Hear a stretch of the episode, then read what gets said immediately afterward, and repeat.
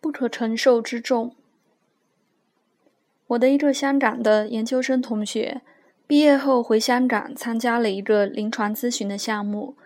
两年后，他打电话来说想来内地走一走。那时候是冬天，流感肆虐，我刚刚高烧痊愈，跑去见他。他住在东单附近的一个青年旅社，旅社的一层大厅有咖啡色的灯光，人来人往。却有种奇异的安静感觉。墙面上有彩色的印记，挂着些小的照片和调侃的文字。他还是一身读书时候的装扮，背大的双肩包，穿运动鞋。我们俩推门出去走走。那天北京刚刚下过雪，说话还能冒出白色的哈气。他说他有一段时间在医院实习。做临终关怀，每天在固定的时间和病人见面。有一天，他一直陪伴的一个病人的生命状态开始不稳定，医院通知了家属过来。他安抚了病人，说了再见，从病房推门出来。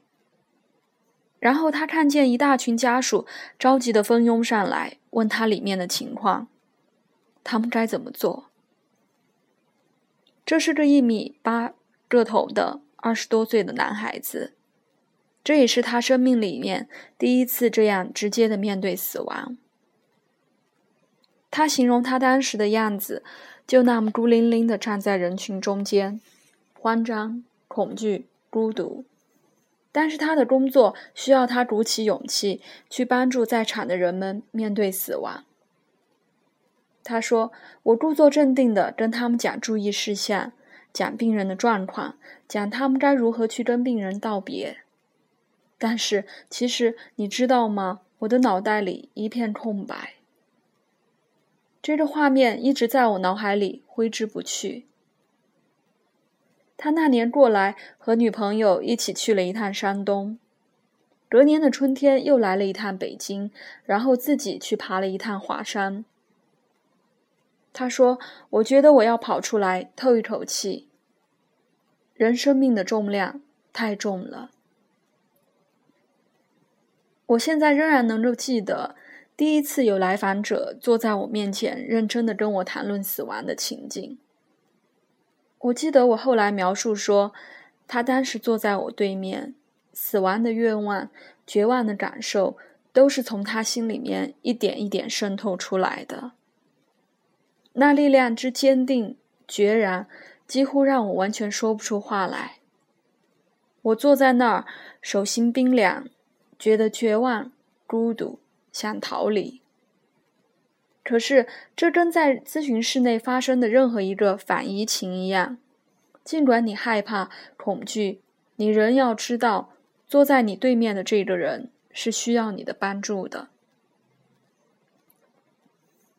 我所在的机构每次开始一个新的个案，我们都要和来访者签署保密协议。协议里面有一条是这样的：我们之间的谈话内容，我承诺保密，但是有两种情形除外。一种是你告诉我你可能会自杀，另一种是你可能会伤害其他人。我们会采取必要的措施保护来访者的。或者是其他人的生命安全。每次我在跟来访者澄清保密协议中这一条的时候，总是会有人笑起来，说没有那么严重。或许有人会说，你这样说有点吓到我了。最最开始的时候，我也怀疑自己是否有这样的必要，总是把气氛弄得紧张或者是尴尬。把自己弄得像个不苟言笑、乏味无趣的小老太太，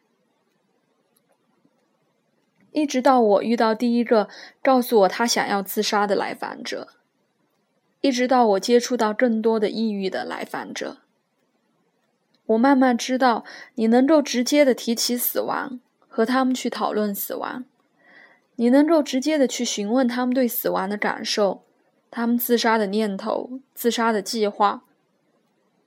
你在他们生命的那个时刻，能够坐在一旁倾听，跟他们待在一起，这对于他们是多么多么重要。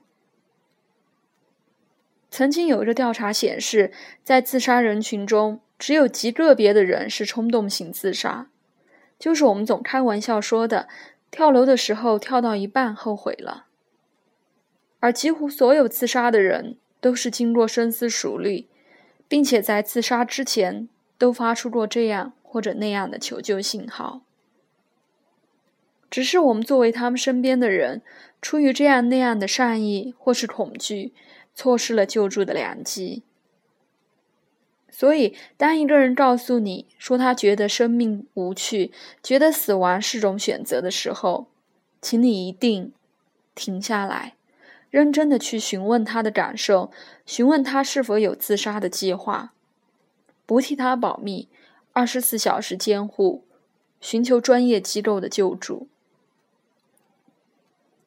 其实，时至今日，我仍然一样。每当来访者跟我谈起死亡，我仍然会脑袋空白、心跳加速、惴惴不安，会半夜睡不好觉，甚至接连一一两个星期自己也抑郁起来，会在家里一蹦三跳的嚷嚷说自己再也不做心理咨询这个工作了。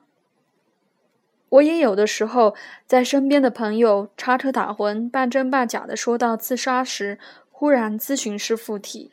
认真的询问他自杀的想法、感受、计划，多半的朋友都说：“不会吧，你来真的。”但是谁知道呢？因为你付出的代价最多是显得神经兮兮，而有可能做到的是在一个人求助的时候给予哪怕一点点的慰藉。毕竟这是人的生命。